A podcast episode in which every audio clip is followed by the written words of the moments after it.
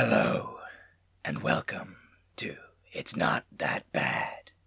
Optimistic movie reviews for optimistic people. I'm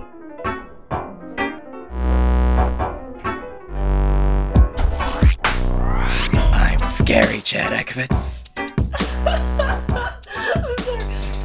I can't make a scary voice as well as you. You're so good at it. I'm not scary, Simone LaRue, apparently. Yeah, as as we said, hello and welcome to It's Not That Bad, optimistic movie reviews for optimistic people. This is the uh, comedy podcast where you come to listen to us waffle for about an hour and then you go home. Yeah. Uh, so so yeah, welcome. A friend of mine actually said that, like, it's problematic because she listens to our podcast and then she feels like she needs to go watch these bad movies because we actually sell some of them pretty well. Oh man, could you imagine if we contribute to a really late surge in all of these movies' sort of profits? yeah. Um, but yeah, welcome. Uh, thanks for joining us on the final week of Halloween. That's why I did the scary thing. Um, I was trying to emulate David Cummings from the No Sleep podcast because he's fantastic, and it's a great podcast if you haven't listened to it yet.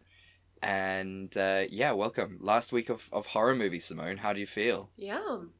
I am relieved.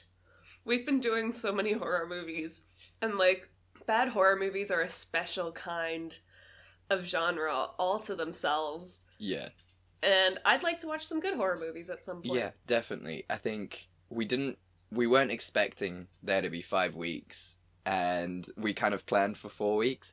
And then uh-huh. I looked in my calendar a couple couple weeks ago and I saw that it was a five week month. And both Simone's face and my face when we found this out were the least optimistic thing because we had full on run out of bad horror films by this point.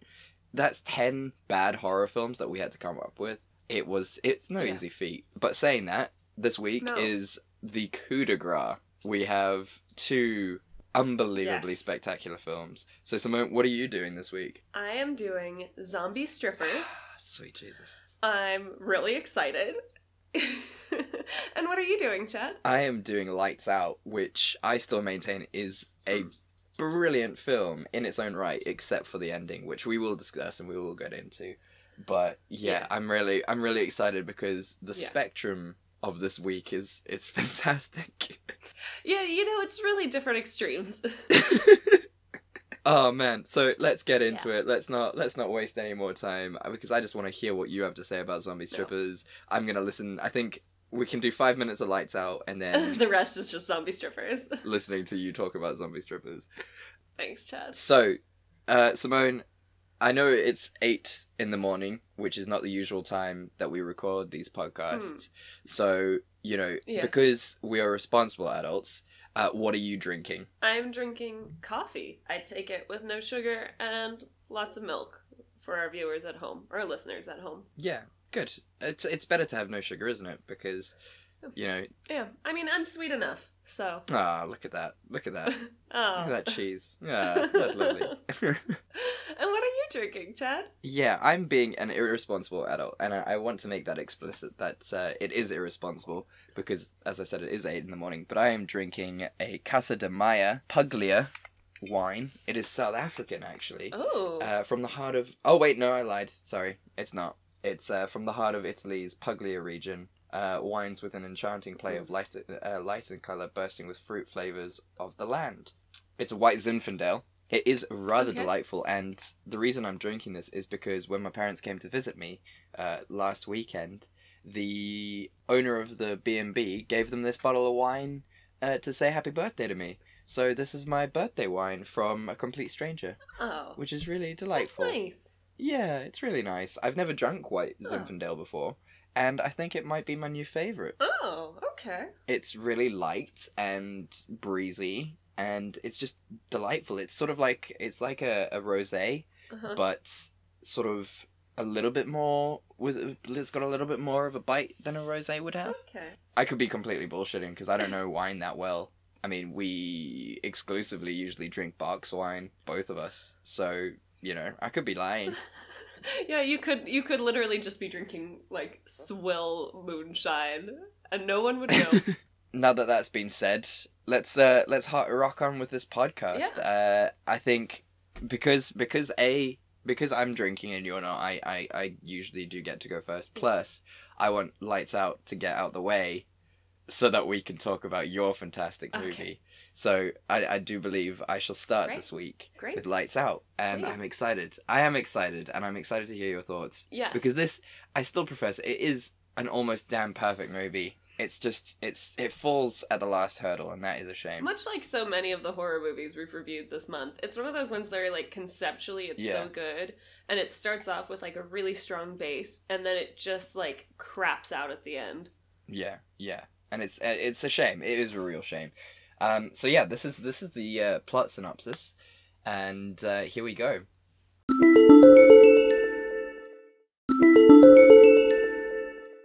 Lights Out 2016.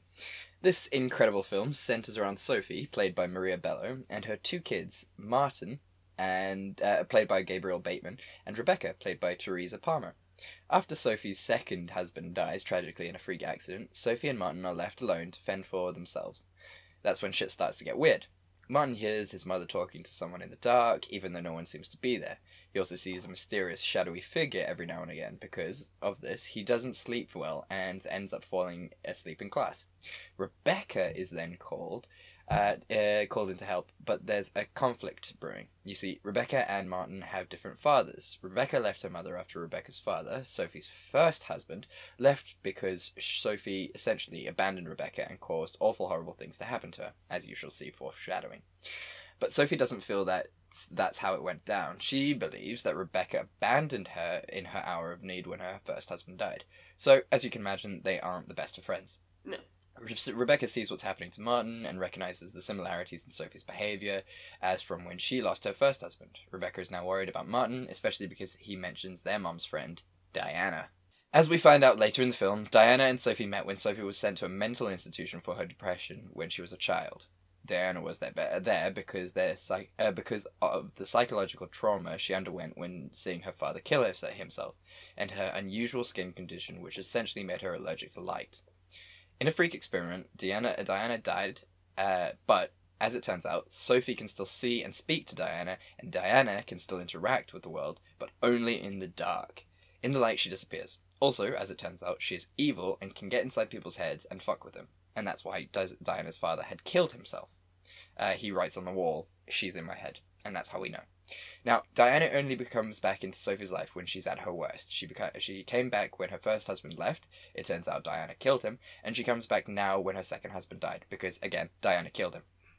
Rebecca, wa- with the help of a truly amazing, amazing boyfriend, Brett, played by Alexander DiPersia, Oh, he's the true hero. he here. is the Ah. best boyfriend in the world. Oh, Ah, him. he's the boyfriend I, insp- I, I, I want to be. We'll talk about him more. Like, Just, ah, oh, he goes above and beyond. He does the most. Oh, Brett is the star. Brett is the star. okay. But yeah, let's not. so we'll get into yeah. him. Rebecca, with the help of her amazing boyfriend Brett, helped to save the day by attempting to convince Sophie that Diana is dead and a parasite feeding off of her. Diana tries to kill all of them because she just wants Sophie to be with her alone and forever. Sophie realizes Diana is a manipulative bitch and that Diana needs Sophie more than Sophie needs Diana. Then, in a truly tragic ending, Sophie kills herself to save the kids and get rid of Diana forever. And that is the end of the film. Yeah, I mean, fantastic, great film. Tell me, tell me your thoughts because, well, actually, tell the people first of all the context of this movie when we first saw it because it's cute. Yes, so this was we watched this movie together just after you'd moved to the UK, and we were like really sad because we missed watching a hor- watching horror movies together, and we'd seen the trailer for Lights Out, and it looked cuck scary. So we were like, oh my god, we have to watch this together. So we sat down over Skype and tried to line it up so we're watching the movie at the same time. Which apparently now there's an app you can use on Google to do that. and uh, we watched this movie together on Skype, and it was just so much fun. It really was. Uh, it was so And then we got to the ending and we were like, oh. yeah, but it was it was great to to do that because you know if someone had to pause to go to the bathroom or whatever, it was really amusing because you're just like pause it now, texting each other, and just be like pause now so that we could just go to the bathroom or whatever, and and trying to line it back up. Yeah. And it was just it was it was a hell of a lot of fun, and it was just It was hard. it was unbelievably complicated, but it kind of shows where we came Yeah. from as friends and why we kind of Mm. do this podcast together. And it was just a really special moment in, in in our friendship because I was missing you guys and and everything and I was missing home quite a bit. So it was just a lovely lovely piece of home. So yeah, that was lovely. And uh, so yeah, now on a second or third viewing, I don't know how many times you've seen it since. What did you think of it? Boy. Here's the thing. It has like I said, like so many of the horror movies that we've reviewed, it has a really good base. I think the idea of a like monster that's only in the dark is really Yeah. conceptually good because it it has the dual role of being something that you can't quite see. Yeah. and we always we as we know the fear of the unknown is the scariest. And of like making you think that you're losing your fucking mind because obviously whenever you turn the lights on to see what it is it's not there. Yeah. so that's like really cool to start off with.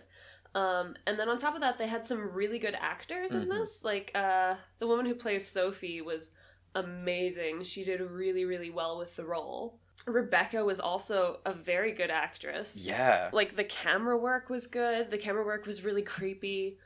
But at the same time all of the scariest scenes in this movie are in the trailer. Yeah. so we watched the movie and we were like but where's the rest of it? Like we've seen all of these super scary scenes. And then um do you want to talk about the ending now or are we gonna just Yeah, let's just jump into it. Let's get it let's get it done because I'm pretty sure there's a lot of people out there who are just like, "Oh, what's wrong with the ending? Obviously, you know, it's self-sacrifice, she saved her family." No. No. No. No. So they make it very clear that Diana is a metaphor for Sophie's depression. And it starts off as a pretty good metaphor because she does things that depression makes you do, which is isolating yourself, neglecting your Mm. relationships with your friends and family, uh, avoiding taking medication, and things like that. So in that way, it's a really good metaphor to show like how destructive depression can be to you as a person, Yeah. but also to like members of your family. Yeah. And there's absolutely nothing wrong with that. But then the problem with the ending is that it says that the only way to make things better or to help your family is to kill yourself, which Yeah. is such an upsetting and disturbing message. They clearly didn't think it through at all. Um, and it's just so upsetting to see. Yeah, apart from the fact that it is incredibly lazy writing to try and solve the problem, it is a Yeah. genuinely upsetting message to people who have depression, saying essentially Yes. saying that you know, uh, killing yourself is the only way out of your depression, when clearly. And it is suggested throughout the film that Diana goes away when Sophie is on her meds and when she's, you yeah, know, and going to therapy. and going to therapy. So clearly, you know, something else than killing yourself is working. Um, and and very much Yeah. like dep- uh, depression, you know, uh, depression doesn't go away. Like you're never cured. It's No. it's a mental it's a mental illness. It doesn't just go away. It's inside you, and it will always be inside you. And you work through it, and that's what Sophie did. And yeah, you have your Yeah. knockbacks. You you have your moments when things go really really wrong, like tragedies before, like your second husband dying, and that will Yeah. set you back a lot. But it's about working through it, and you don't just kill yourself. And that is a horrible message for people who, you know, can who watch this film and who do have depression. It is it is really Hmm. sad. Especially, I think. Um, so neither of us, I, I, neither of us suffer from depression personally. I don't. I don't No. know. No. Um, but we're both very close to people who do. Mm. Mm. And the the other issue with this is like the darkest points in depression. That is when you feel like nothing's gonna fix it. It's never gonna get better, and it's so dangerous that like they showed that the mom was at the point where Sophie was at this point where she felt like it was never going to get better, where she wouldn't be able to fix anything, and she killed herself. Yeah, exactly. it like it, it- yeah, it's just so problematic and not true. Also, the idea that your depression controls you and you don't control it. Obviously, it's an illness. Like you can't take full responsibility for everything it makes you do. But at Mhm. the end of the day, it's your brain. You can beat it. Yeah, and I mean that's that's kind of the realization that Sophie has in the end. She realizes that you know Diana needs her more than she needs Diana, and and and it Yeah. looks like it's going to go in a really positive direction because of that realization. And I think that is an important Yeah. thing for people with depression to realize is that while it is a mil- a mental illness and it does feel like a creepy demon who can only come out in the dark, you do control it. You can turn the lights on. Um, you, there are ways, and hopefully, you do have people in your life who love you and want to support you, as Rebecca and Martin did for her. I mean, yes, Rebecca's got ulterior motives. She has a lot of sort of history with Sophie in the fact Yeah. that you know, like she's she's got a lot of resentment and things, and you know that is touched in the movie in itself as well. When Brett, Yeah. big up to Brett, fucking best guy. Yeah, we'll ever. talk about He's Brett in a sec because I love him. yeah, Brett. Brett's like, oh, are you doing this to help Martin, or are you doing this to spite her? And like, he he challenges her sort of motives for for what she's doing. But even so, Sophie does have people in her life that care and love her, and Martin just wants her to get better. And and you know, hopefully, you know, if you do have depression and you're listening to this podcast, you do have people who love you, and Yeah. understand we'll probably that. we'll link to a couple of resources below if like Yeah. yeah we'll link to a couple of resources below if Yeah. you're struggling or you feel like you need help or Yeah. because like that. Suicide is suicide is not a resort. As as as this movie shows which Mm-mm. is wrong and that's our problem with it you you there are ways around it. You can switch the lights on and never forget that. Please please please never forget that. People love you. And if you don't have people in your life you have us. And as we say at the end of every podcast and we're not just saying it as a gimmick we do love you. And there is nothing you Mm. can do about it but also we're not licensed therapists so Uh, yeah, we're not licensed contact with us yeah we're not But like, yeah, we're- but we'll always give public service announcements on shitty movies. yes Oh man, wait, you guys, you guys are so lucky that you have us for for you know. Wait, wait until we eventually do think you deserve the High School Musical episodes.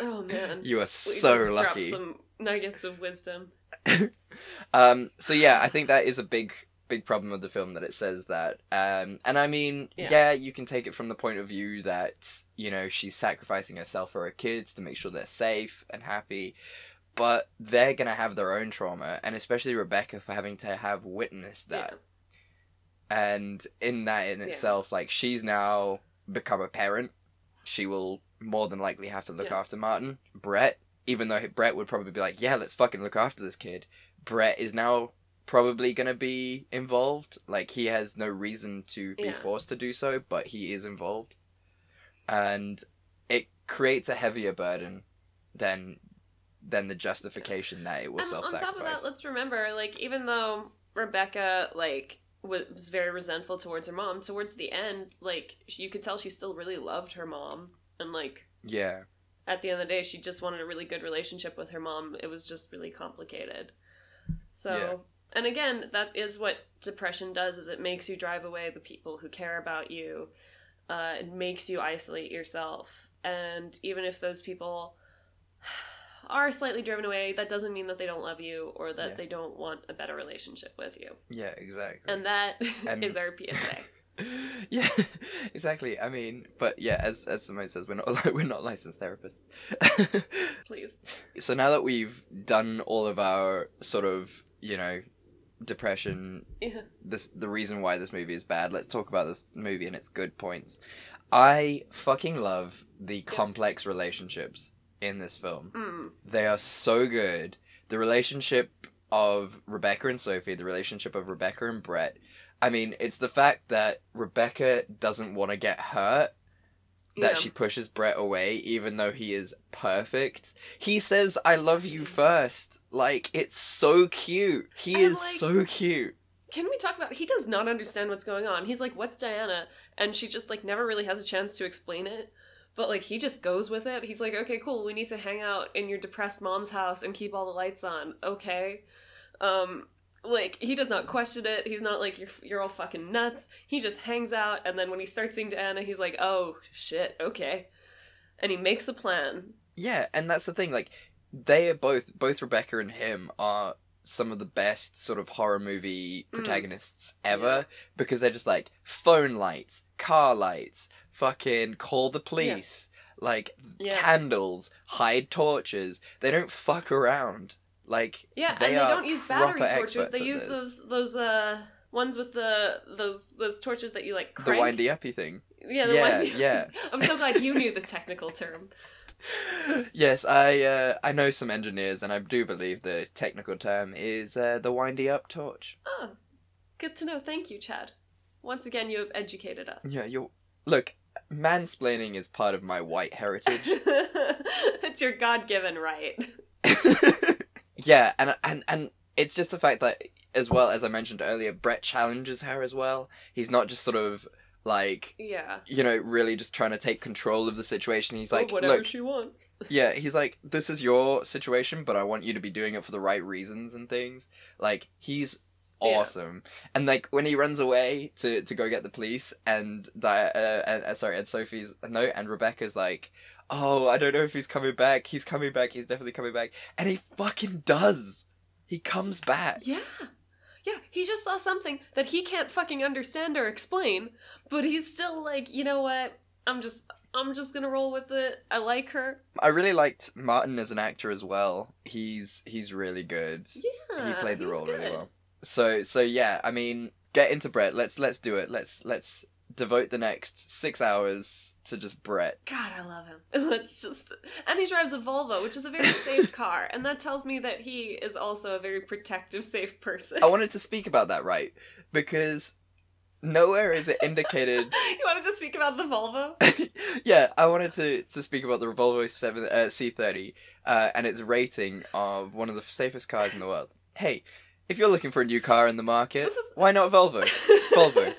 Safe car. And our sponsor today Yeah. is but yes, Brett, Brett, Brett, Brett. Okay, so yeah, that's what I was trying to get into. I, I've lost my train of thought there. Right, so mm, Sorry. nowhere in the film does it say necessarily what Sophie or Brett does, and yet they mm-hmm. seem like they have a shit ton of money. This is in L.A., correct? I think this film this this was set in L.A. It feels like it was set in L.A. or San Francisco. I want to say yes. Yeah, I will say LA just for safety. We'll say LA. Yeah. And I'm pr- assuming, knowing a little bit about the property market, that places two bedroom apartments in LA are not cheap. He Mhm. has a Volvo. He's chill with staying over there. He dresses well. He's well kept. And they seem Yeah. to be able to both take time off of work to deal with whatever the fuck is happening here. So what do you fucking think they do? Because they're relatively young. Rebecca's apartment is really nice as Yeah. well. Like I know she's got that neon light that shines in through her bedroom, but like you can just get some blackout curtains if that's a problem. Yeah. Um and like they try to make it look shitty by like covering it with like weird posters and stuff. But I was like looking at it and it's got like these beautiful olive walls, really nice light, hardwood floors. Yeah, Like it's a really nice apartment. yeah, right? And like, so she obviously does a really fucking amazing job, whatever her job is. And then so must Brett. Like, yeah. what do they doing? do? Do you think like maybe they work for like a record label or something? That's why they have so many music posters and they can like dress as alternatively as they want and stuff. I would say yes, but then again, she has Avenged Sevenfold posters on her wall in 2016. And that makes me feel like you wouldn't be part of a record label. They're just like, are you still an Avenged Sevenfold fan? I mean, I loved Avenged Sevenfold back in 2009 when it was appropriate to do so. We're gonna have a bunch of Avenged Sevenfold fans like really mad at us, like all five of them. Still, they're still relevant. I wanted to talk about the dad, the, the, the second dad, because he works at that textile factory, which, to be Mhm. fair, in my mind is one of the scariest scenes in the film. That f- whole fir- first opening scene. oh yeah, yeah, yeah. I mean, those were the scenes that were in the trailer. Yeah, exactly. Like you said, they're, they're the scariest scenes, and that kind of ruined it. Because, yeah. Um, but that bit where the employee is switching on and off the light and Diana's there and back and there and back is the scariest scene of the whole fucking film. And it's not helped by the fact that It's there so are scary. there, that there are mannequins there Like mannequins are always scary. Yeah, I enjoyed that. That was just. I enjoyed watching this film. But that's the thing is they got all the scary scenes out of the way in the first half hour of the movie, and then after that, like, meh. Yeah. I feel the rules for Diana were really confusing. Yes, very confusing. It was the fact that she could manipulate light bulbs and things even though the lights were on kind of confused me. That didn't make any sense. Yeah, I was like, well, that's not fair. Yeah, that feels that feels really, you know, you're just kind of changing the rules to to suit the situation.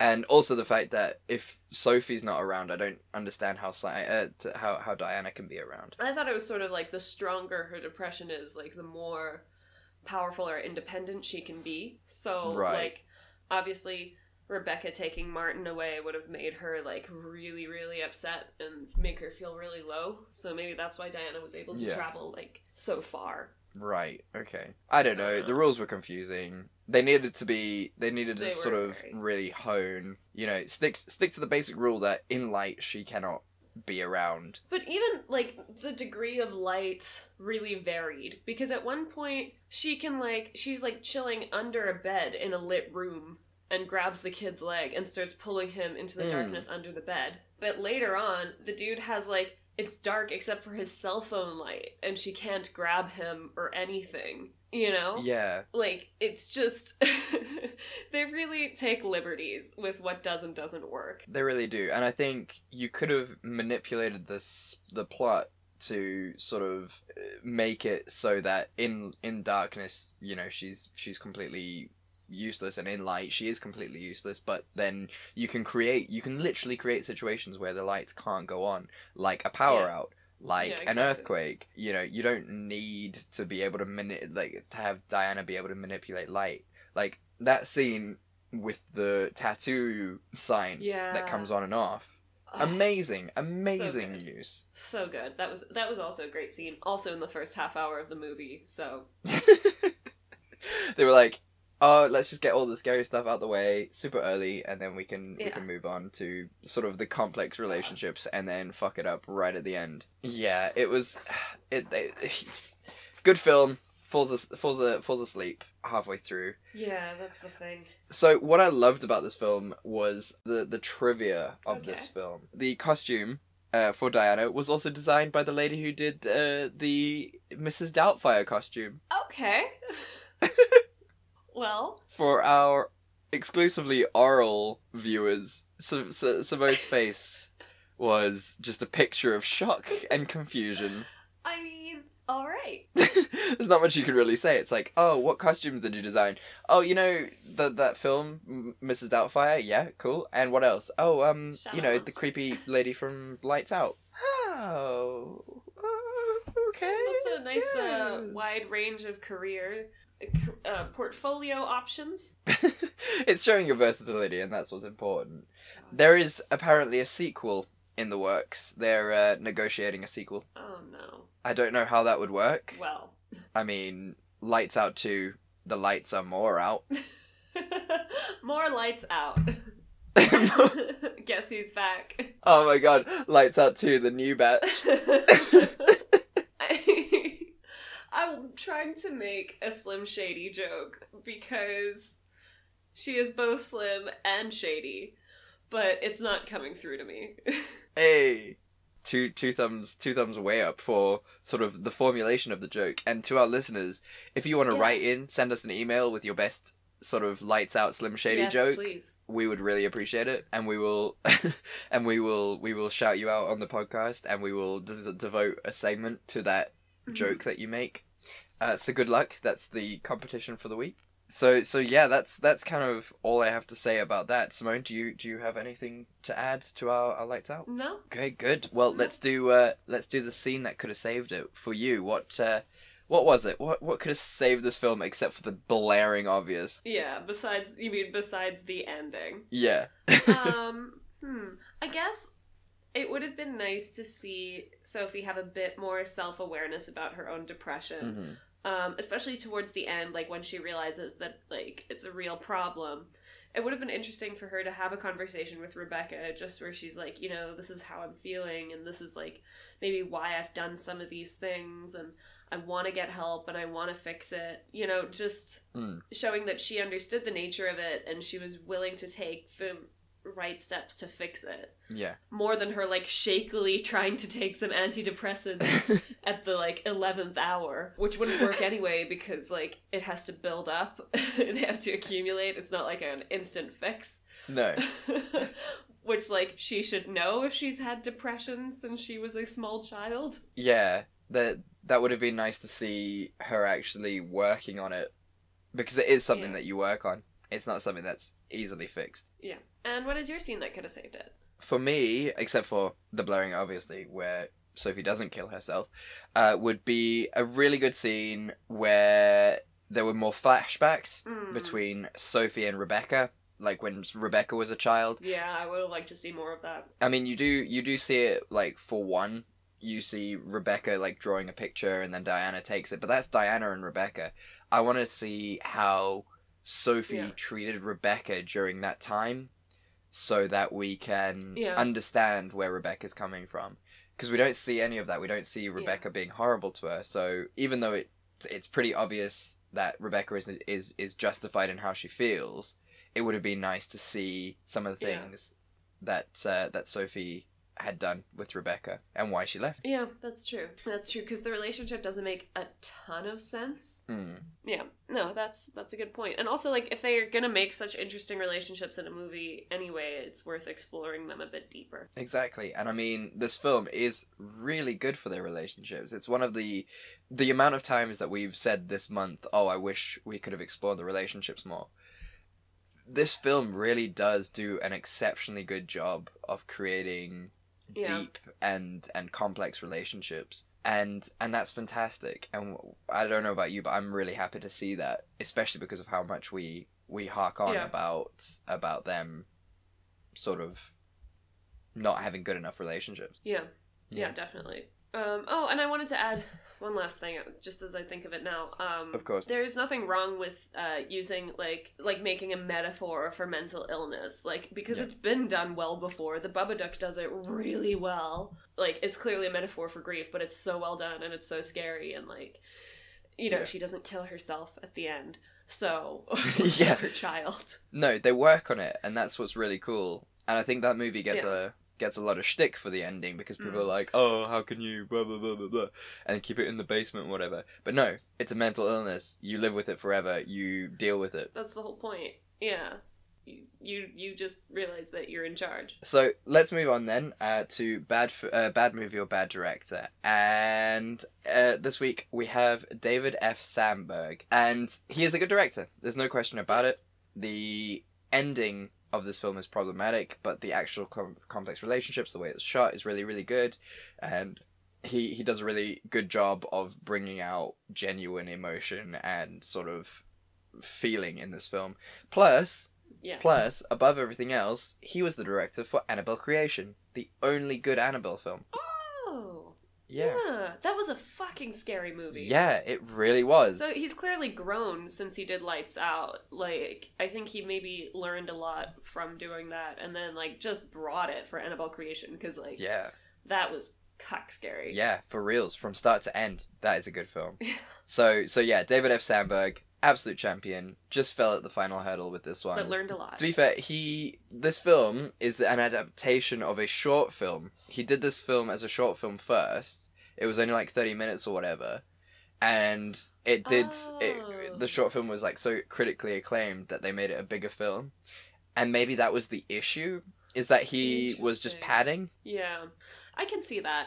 Um, because, like we said, the, the all of the scary bits, like the truly good and scary bits, could have been fit into a much shorter movie. So that would actually explain quite a lot. Yeah, yeah. But yeah, David F. Sandberg, what a champion, what a great guy.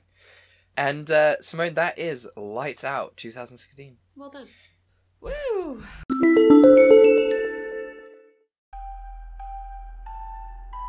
In a world where solid state electronics and vacuum tubes are still meta, people never stop loving atomic powered everything. A chosen 500 stepped inside a subterranean vault to be spared the nuclear horror of the inevitable Great War. 25 years later, They emerge after the fallout settles to retake Appalachia. Among them, two former rivals whose blood feud will tear West Virginia apart in their epic struggle for survival. Chad, a vault bro who has a strength of 15, an intelligence of 2, and is a complete wasteland dickhead. Simon, a complicated anti-hero who chooses light and hope, but accidentally becomes a cannibal and wakes up naked and afraid with a Scorch Beast Queen after a date goes terribly wrong. What? I mean, it's a wild wasteland, right? This dark humor radio drama will have you driving off the road and crawling out from under the fallout. Two men, one wasteland, and so many nukes. Chad, a Fallout 76 podcast, rated R, now streaming on your holotape player podcasty thing.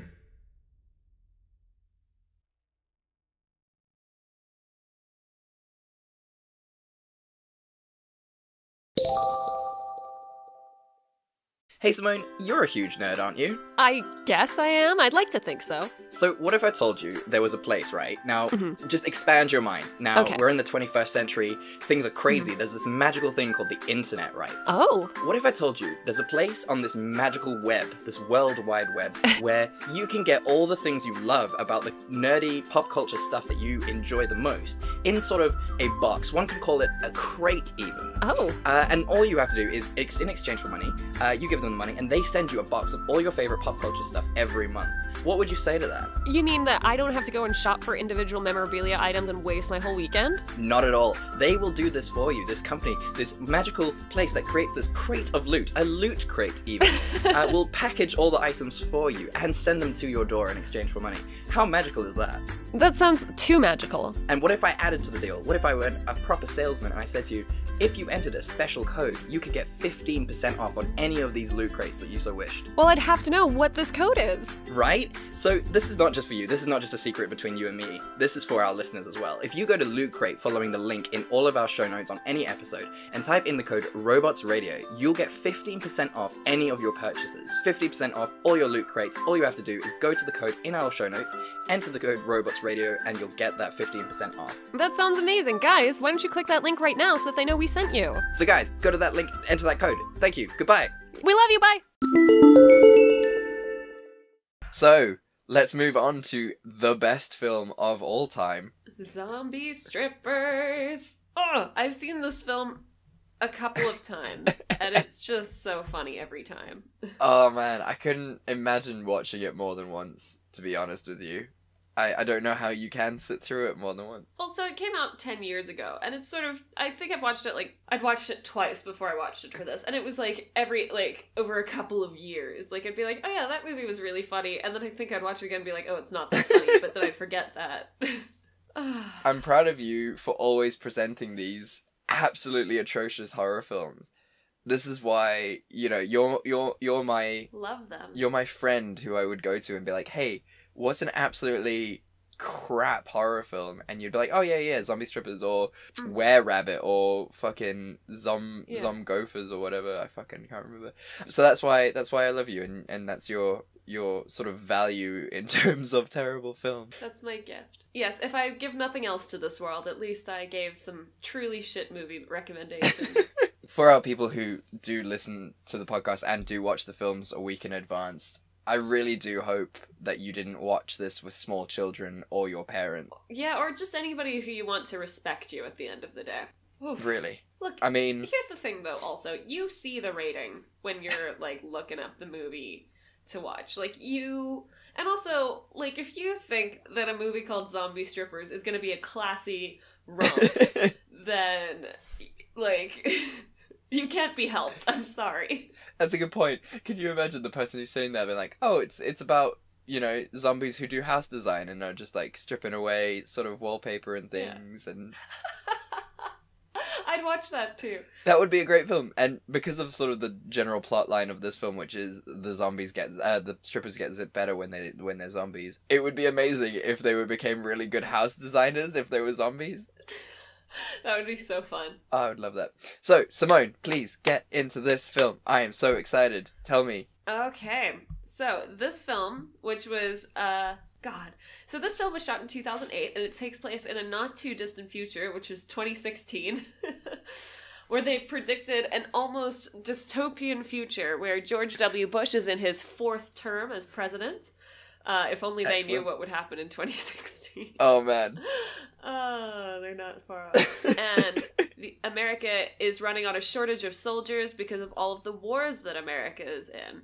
So, to combat this shortage, a secret government agency has created a reanimation chemo virus that uh, they would like to infect soldiers with so that if they die, they come back stronger, not afraid of death, uh, and just generally more badass and uh, because it's carried on the X chromosome, the virus is much purer when it's passed between women, so they're less Oh, likely man. to be like slobbering, drooling zombies, and they are like a little bit more sentient and smarter and stronger. This becomes important later because when the virus leaks into a strip club, which is illegal because of public nudity laws introduced by George W. Is that the reason it's so I just- underground? I didn't. I didn't catch that. Yeah, that's why they can't call the police or anything. Come on, pay attention, Chad. it was just too many boobs. Just so many boobs. So, this virus gets leaked into an illegal strip club. And as it turns out, it makes the strippers much better at stripping. The main stripper, Kat, played by Jenna, Jenna Jameson, gets infected first, realizes that it suddenly makes her awesome at stripping. She gets a bunch of tips. They're getting way more patrons. So, two other girls voluntarily infect themselves Lilith, played by Roxy Saint, and uh, Socks, played by Penny Vital. I look. Look, to be fair, most of these people are are Yes. porn stars, yes. which is which is great in itself. You know, it's what the movie needed. We'll get into it. Um, and basically, Yeah. as the movie progresses, other girls struggle with whether or not they should conform with also getting infected with this virus to be better at their jobs. And eventually, what ends up happening is that all of the zombified patrons who served as lunches for the strippers escape. They start trying to kill the remaining humans in the strip club. And luckily, a super special military squad comes in at the 11th hour and saves basically everybody except for the characters that you don't like. and the end. Oh man, there's so many aspects of this film. It's just it's it's two films rolled into one really. It- it's great. I fucking Okay. Look, wh- why don't you like take me take me through your thoughts on this movie? where does one begin with with this? The thing I loved about this film because this is the optimistic podcast. The thing I loved about this film was the referencing to philosophy was fucking outstanding. It felt like it was made by a first year philosophy major. Yes. Like he was doubling in film.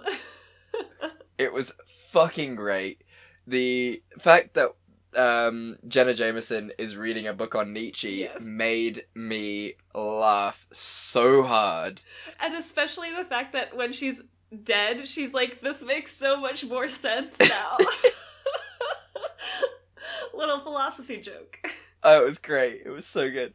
And like at one point, one of the strippers goes absolutely fucking mental when someone calls her an optimist, and that made me laugh. Like, there's a lot of sort of inside jokes and like philosophy jokes, which in this film really don't make sense, but kind of contribute to the overall amazingness of this film. Like start to finish, the philosophy just it's it's beautifully intertwined as well. It's not like Yeah. fuck off obvious and you're just like okay we get it now it's about philosophy like they're just little little drips and drabs every now and again and you're just like fuck yes this is amazing i i really like the fact that the beginning of the film the, like all the special effects were clearly made on windows 98 Yes. And that's great to have the confidence to use windows 98 Yeah. for your for your special effects is amazing and again to think that george w bush was the rose amongst the republican thorns I love that that was the worst thing that they could think of in 2008. I know. no man, if only they knew. I mean, God bless them. it was a If only they knew. I loved that in the end there was essentially a stripper Pokemon battle. Yes. They had various attacks. it it starts off as like kind of a dance battle like they're they're having like a strip off and then it just turns into a more overt Yeah. battle and it is just i i want to meet the person who came up with those ideas um and i want to be their best friend because Yeah, they must be for real. hilarious Yeah, absolutely. Because I genuinely had the Pokemon music in my head while they were battling. oh so funny Oh, so good, so good. I have one one slight point to make, is that we very much like in in in Gremlins and Gremlins Two, we ignore the trauma of a particular character. So we have No. super Christian stripper who doesn't actually Yeah. strip. She just she's trying to save her grandma, I think. And her boyfriend commits attempted rape. Full on commits attempted rape. You know when they're down in the basement Yeah, yeah, looking at the the lunch as you wonderfully described it. He's like, "Oh, I want it uh-huh. now." And he starts to sort of molest and attack her. her boyfriend is awful. He's like the most hypocritical fucking character. But that's the point. Like I think it's the making fun of He's these, the fucking like, guys who act like they're ultra religious and you know they care about the purity of their girlfriend, but they'll also go and watch a bunch of strippers and like you know their girlfriend can just be like a little less pure for them. Uh, and it's fine. Like I think it's making fun of that exact kind of guy who like Yeah. will shame you for having sex with anyone else, but you can definitely do it with him. Yeah. Yeah, and like he he he'll find any reason to justify doing the bad thing. Like when when she starts stripping because you know she's doing it for her grandmother, and he's like, "Oh well, I guess I'll watch." It's like, well, Yeah. no. If you really believed in your Yeah. values, you Or you, wouldn't. yeah, or you'd like leave the strip club and go get a job to help your girlfriend fucking help her grandmother. You gross. Uh, but I did like Yeah. that they actually made fun of a lot of these like gross like male stereotypes that we get of like uh you know the super religious boyfriend and also like the general like strip club Yeah. patrons like you don't really feel bad for the victims you're kind of like yeah if i wanted a zombie virus to break out anywhere it would probably be among strip club patrons uh who are just so gross and rude and mean to the strippers Yeah.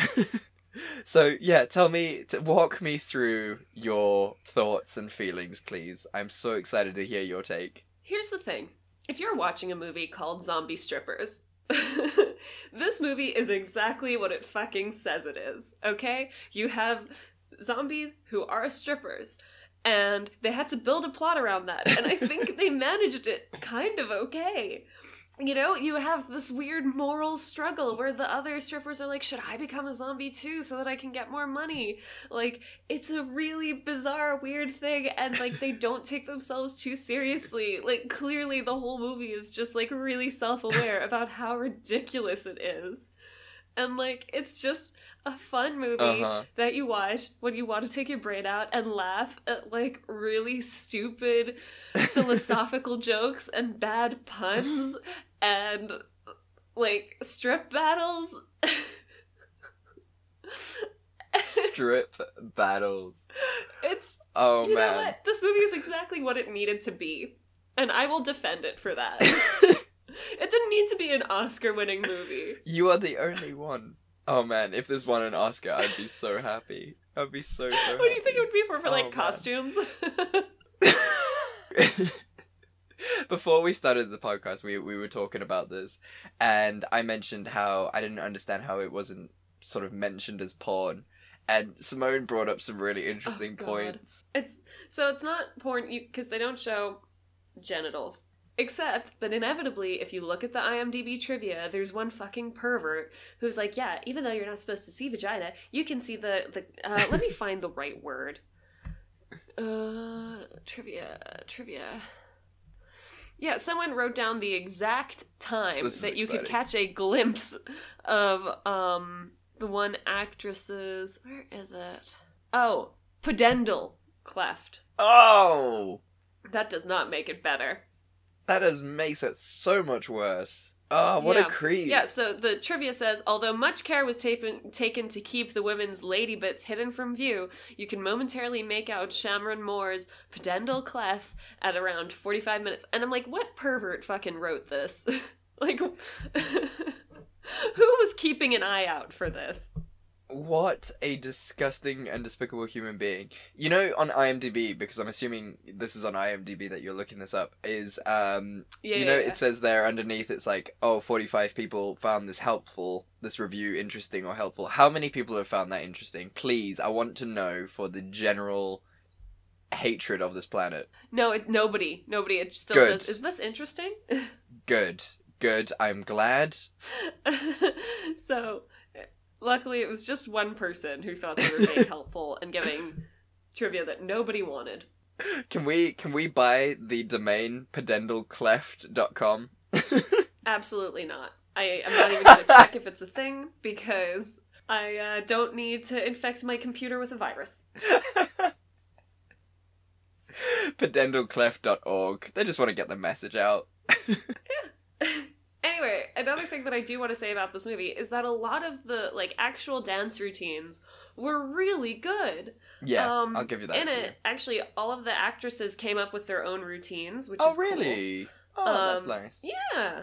Yeah, and like it was really fucking entertaining. Like I obviously don't know a lot about stripping. I don't know a lot about pole dancing, but I understand that it takes a lot of athleticism Yeah, to do it.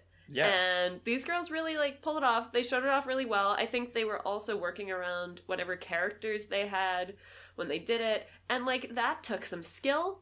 And they should be proud of themselves. I don't want to sound like I'm maligning strippers in any way. I think that they work really hard. They have yeah. to take a lot of shit. And they're very, like, athletic people who deserve respect just as much as anybody else does. Yeah, for reals. I mean, it's it's a really hard sport. Well, sport. Uh, it's a really hard sort of event activity activity. Uh, you know, it's actually It's like become straight up cardio for hours. yeah, it's become a sort of a a fad. Yeah, you could go do pole dancing classes. And, like, the girls who do it are amazing. Yeah. And the guys, obviously. Men can do Yeah. it too. And I mean, the core strength you have to have to sort of lift your body around those ways and do it. Yeah. I mean, one of the one of the craziest things to learn is that the pole actually spins by itself. Like they're not spinning around it, but Yeah. that, that like that's an interesting fact. But nothing, nothing. It doesn't take away from the I fact. learned that way too late in my life. For reals, like outrageous. the first time I ever got on a stripper pole, I was like, "Oh, it spins," and that in itself is amazing. Wait, what? Uh, wait, wait, no, no, no. We're just going to ignore that. No, no, wait, wait, wait, wait, wait. Are we circling back? Can we uh can we circle back to what you uh what you said? My life in South Africa was an incredibly interesting thing. No, we were just on a night Hmm. out and we went to a gay club and they had stripper poles and I was like, "Yes, I'm getting on Oh, one of these." Um, it's not as interesting as it sounds, but I, I did get on one. I didn't take any of my clothes off. I didn't technically strip. I just pole danced, and it was really good fun. And I saw this the pole actually spins, and I was like, "Oh, this is this is slightly disappointing. I mean, it's still an amazingly incredible feat, and I could never do what those wonderful people do. Uh, and hats off to having that level of core strength. Yeah, and upper body strength. It's really hard for girls to get that kind of upper body strength, and uh, they've got it. Yeah.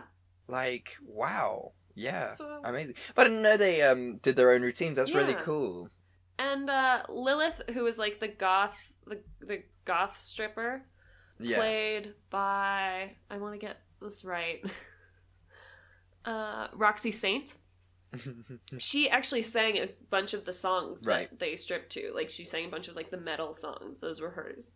that's really cool. Yeah, including "Don't Kill the Star," "Bad Guy," and "Smother You." Ah, that's cool. Yeah.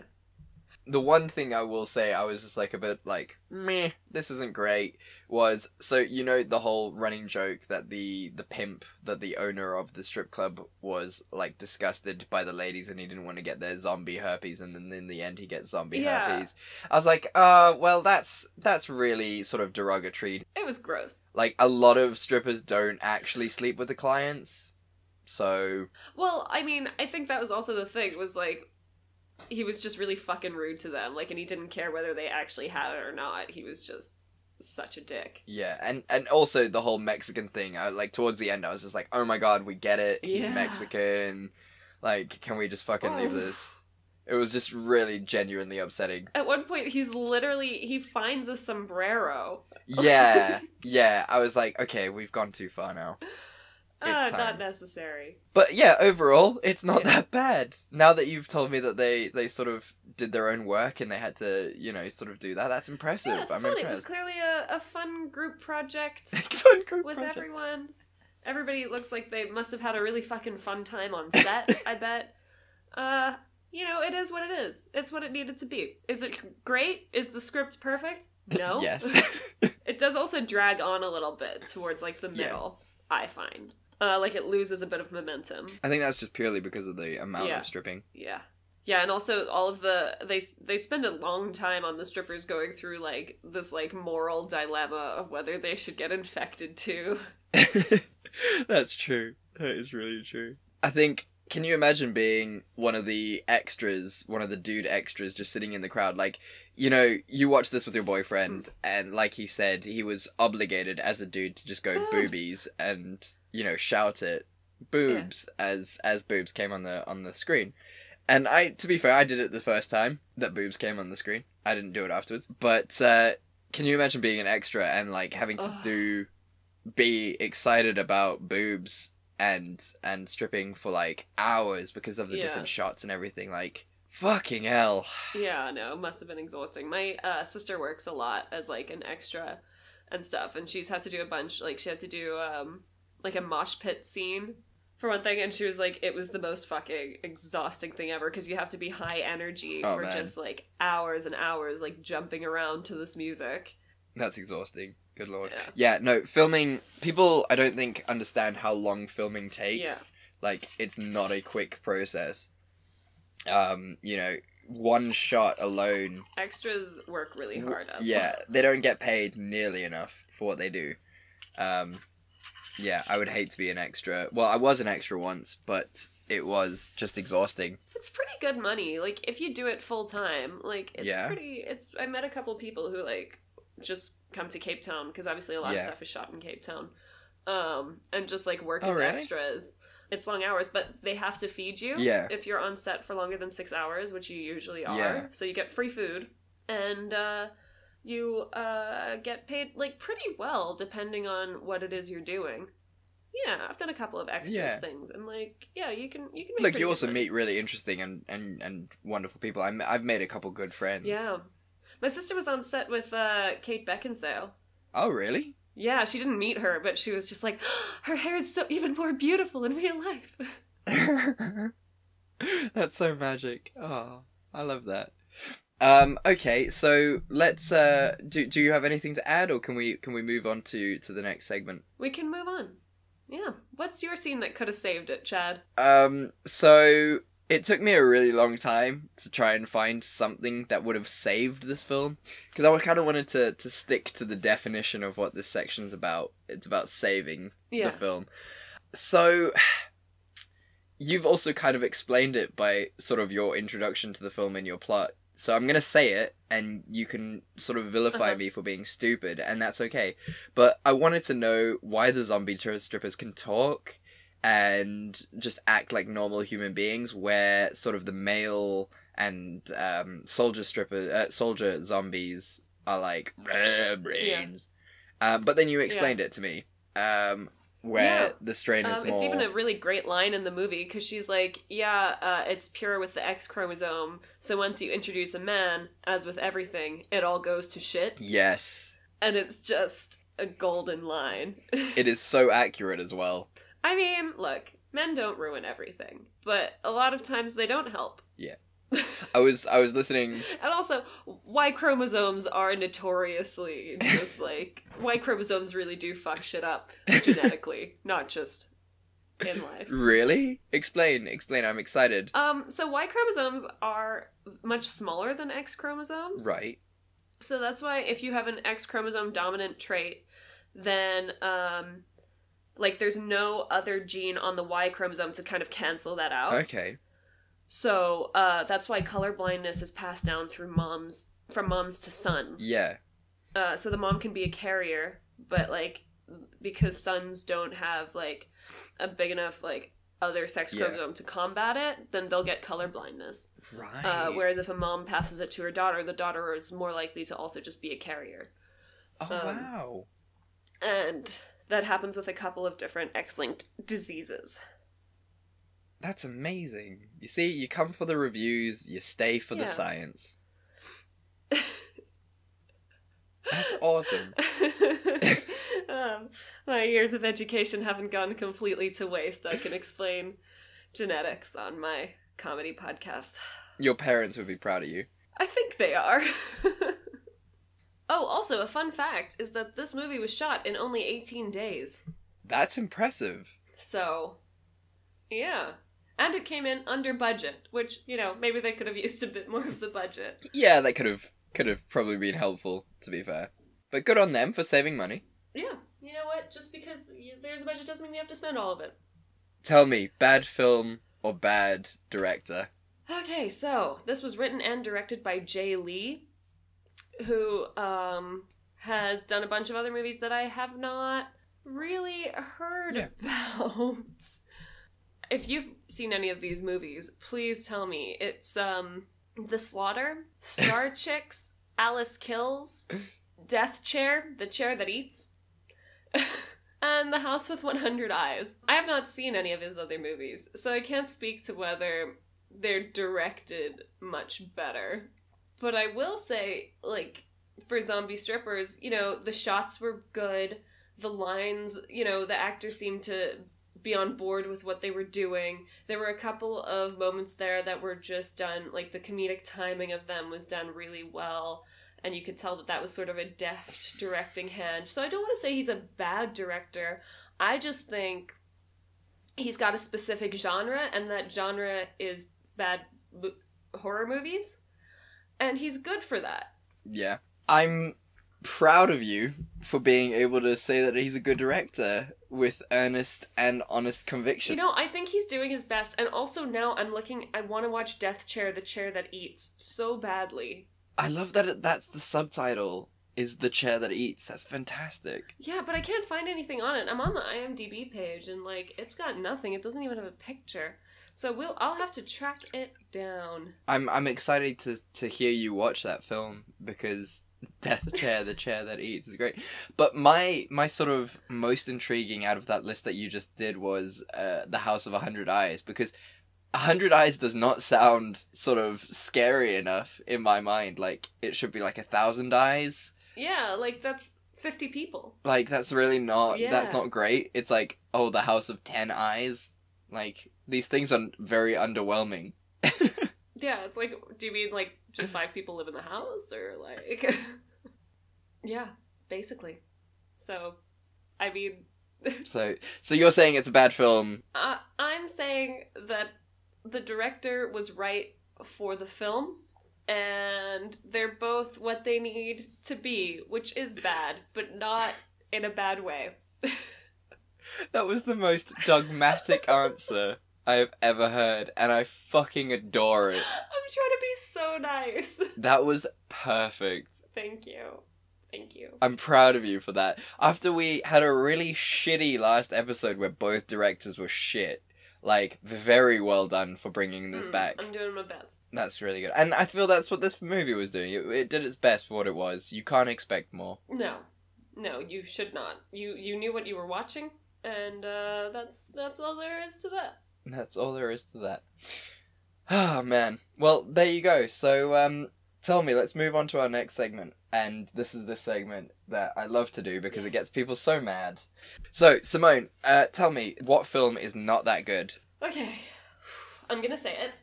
And maybe it's one of those things where, like, if I watch it now, I'll actually like it. So, uh, and that film is Where the Wild Things Are. It is based on a popular, delightful children's novel where, like, a little boy escapes to this island where all these monsters live, and it's, like, really cute illustrations and, like, it's fun and then he basically just realizes that he like misses his mom and stuff and he goes home and he stops being such like a little monster and it's cute. It's a kid's book. And then you watch the movie, and it is fucking disturbing and terrifying. like, the whole thing is just like. I, to be honest, I haven't seen it, so. Okay, good. Then you can't be mad at me. um, but it like it did really well, and the whole thing for me because they made it for grown-ups, which is already kind of like what? it's a kid's book. They made it like really artsy. Um, so admittedly, the cinematography is really good. The animation is really good. Like it's really beautiful, but it's also fucking creepy. Like the whole time, you are just expecting something Right. to go horribly wrong. Like I just remember watching the movie and feeling really tense and creeped out the whole time, Okay. and I just did not enjoy it. It didn't give me the warm fuzzy feeling that the book gave me. It's just kind of generally upsetting. Like I it- Yeah. when, when the movie ended, I was like, I'm so unhappy. Uh, and yeah, that's my. It's not that good. A lot of people like, why would they make it for adults? no idea. I, to be honest, I haven't like looked into it since then. Like maybe there's like a reasoning here. So yeah, like I'm sure that maybe there's some reasoning behind it, or like just the right director got a hold of it and wanted to do something different with it. But I didn't think it was that good. It was upsetting and a little pointless. Like they tried to introduce like all this weird metaphor and stuff into it that didn't need to be there Uh, and then by the end you're just like wait what and like maybe i just don't get it but i didn't think it was that good That's fair enough. I mean, I read the the same book that you did when we were kids, and that's kind of why I didn't yeah watch the film. I haven't really watched the film is because I don't need that to be ruined by a film because it will never be as good as a kid's book. But yeah, I mean, if you're telling me that it's uh-uh it's fucking terrible like it's why make it for adults? I don't understand. It's a kid's book. Make it for kids.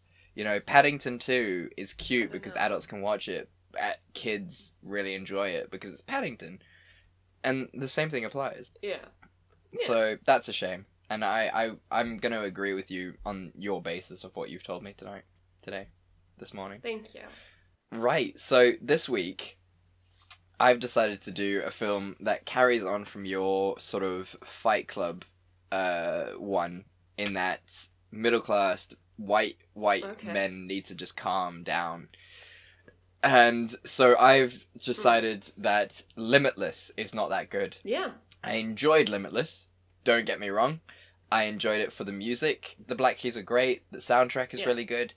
But essentially, at the heart of this film, it's a middle-aged guy who has who is a writer who can't write anymore and so turns to drugs to become better and then he forgets about his writing career and becomes a stockbroker and it's just like and then his drugs go wrong and that's what the film is about it's about Yeah. him whining about the fact that his drugs go wrong like that is the essence of the film also also on top of that he murders someone there is a murder in this film and we're just supposed to overlook it i have not watched this movie in a while do you not remember in the beginning, like after he starts to black out, like Yeah. there's a, a woman who's found dead in a hotel Oh, room, shit. and then and then so like he's he's sort of suspected of the murder, and then because he's blacked out, he's like, I don't know if I did it, but it seems kind of like I did it, and then he hires the dude who belonged to one of the other big bosses, and the dude somehow covers it up, and then we forget about it, and everything's fine, and Bradley Cooper just goes on with his life.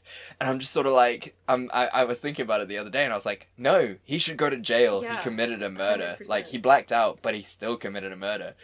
And so we look at this film and we sort of idolize this dude who's kind of got his shit together, but he doesn't have his shit together. Drugs, drugs, made him yeah. have his shit together. yeah it's it would be like watching a movie about an athlete doing really well and he was just like on fucking steroids the whole time like Exactly. It's it's yeah. It's essentially a, a an athlete who's down on his luck and then decides to take steroids and then becomes the best Yeah. at his field. Like he hasn't done it himself. He's used ability enhancing drugs to make Yeah. himself better, and it's outrageous that this movie is so celebrated.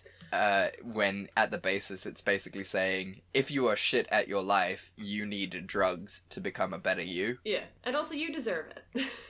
Um, also, I mean, obviously, I found it problematic because it uses the same old, like, oh, you only use 10% of your brain, which is the most upsetting, pervasive myth. if you only use 10% of your brain, you're brain dead. Guys, please stop. I can forgive this film for the 10% rule because Lucy with Scarlett Johansson plays so much harder on that. We. I want to cover Lucy at some point. Do you want to do Lucy at some point? Okay, well, I won't get into it too much then Just because. Lucy is a fucking awful film. And also to to invite everybody to my TED talk about how that's not how fucking memory works. I get. Oh man, it's so bad. Oh, it makes me I am so incensed. Please stop. Please find like do less lazy writing and find a better plot point or explanation. So yeah, Limitless. It it sort of plays on the tropes that are similar to Fight Club in the fact that it's people who are like Yeah. people who have things who are just bitching about their lives. Like Yeah. you know, he's a writer. Yeah, Yeah. he's got writer's block. I want to see a film where he gets over his like writer's block and he writes a new novel that is limitless. That's lovely. Like, no, fuck you. Yeah. No, I agree. Uh, for we're not fighting this week. Yeah, yeah. This week has been really pleasant in terms of this. What movie are you doing next week now that we are officially off horror movies? We are free. Next week is November. I'm so excited. I'm so oh my goodness. I am doing a great movie next week, and I'm so excited to watch it again because I haven't seen it since I watched it in the cinema. And I think that's right. Okay. I am going to be doing The Mummy 3 Tomb of the Dragon Emperor. So I'm not doing, for anyone getting confused, I'm not doing the, the new Mummy film with Tom Cruise because that doesn't even deserve to be touched. I'm not acknowledging that as a Mummy film. Uh, this is number three. So you got the Mummy 1, which is great. You got Mummy 2, uh, Rise of the Scorpion King, which is fucking hilarious and amazing. And The Rock in CGI is fantastic. But then you get this film, which we have once mentioned on the podcast before in a very early episode where we talked about the female protagonist and how they just switched her out. And so I really want to do this film, and I'm excited to do this film. Okay. Okay. It's great. And Simone, what are you doing next week for the people? I hope you know I'm not going to watch the other two mummies first. I'm just going to jump right into this one. Do it. I've I what have you not seen any of the mummy films? No, I I they're not my cup of tea. Simone! It's ancient Egypt mixed with amazingness. How dare you? Okay, first of all, it's quote unquote ancient Egypt. Second of all, I just I don't know. I don't have time for like bullshit archaeology. Like I, I don't know. Uh, it's I don't know. It's not my cup of tea. Simone, it's Brendan Fraser at his best. Brendan Fraser. These are what made Brendan Fraser Brendan Fraser. That's not a high bar. Fine. Don't watch the other two Mummy films. They're amazing, but don't. Fine. Just jump straight into Mummy Okay. 3. You're not going to get any of the context jokes. I'm very upset. I'll see if I can manage the other two in a week. I'll I'll take on extra homework, Chad. I would I would do it for you. I watched Zombie Strippers for you. I'm just saying. You no, you watched it for the podcast. Okay, fair enough. I watched it for the podcast. All right. So, what film what film are you doing then? I am doing a classic from my childhood. Uh, I have not watched it since I was a child, but I probably watched it about a million times when I did. It is Passport to Paris, the Olsen twins movie. Yes! I'm so excited. Oh my god! Yeah. Oh my god! I'm so excited. You have no idea. Ah, there's that scene at the I end. know. Passport to Paris, it came out in 1999. The fashion's gonna be on point. The jokes are gonna be on point. It's all gonna be perfect. I'm so oh my excited. fuck! I'm so excited. Oh man, next week's episode is gonna be so good. I'm so excited Mhm. now. Tell um how how have you been? What's what's happening in in your life? What's uh what's going on? I'm good. I had uh had my housewarming last night. It was really pleasant. Yeah, everybody was very very lovely to each other. I had like a lot of different spheres of my life intersecting. Um and it went really well. And a great time was had by all and yeah, I'm happy. I'm not even a little hungover. I drank very That's good. responsibly. So uh, I feel grown up. I'm proud of you. Thank you. Proud of me too. and and you're fitting into the, the and you're and you're fitting into the place nice, and it looks really good from what I can see. Yeah, uh, Oliver's moved in now. We're keeping him inside, which he hates, but uh, he has to learn that it's his home. So I've I've heard that if you butter their paws, everybody says this. I have had like five separate people in different parts of my life be like, "Yeah, just put butter on their paws." What? But first of all, butter's expensive. Second of all, I don't understand why or how that would fucking work. well, the general rule is that when a cat licks its paws, it means that it believes it's at home. Your face just looks like you don't fucking believe me at all. You're just like looking at me like this is a whole load of bullshit. Sounds like bullshit. Apparently, that's the rule. Like, as soon as a cat starts to lick their paws, it means that they believe this is their home. And um, so, by putting butter on their paws, they have to lick their paws, which means that they'll always come back. I don't know how true it is. I don't fucking believe. I don't know, but this is what I've been told. This is good cat ownership. People keep giving me this fucking advice, and it's always from people who don't have cats. I had three cats. I don't understand why you wouldn't believe me. I look, he's settling in just fine without me, and butter's expensive. Like he's settling in just fine without me spending money on buttering his paws. I do love the fact that that was the first point that you made was the fact that the butter was too expensive, and I can I can just imagine you sitting there with Oliver just with like a knife, just spreading butter on his paws.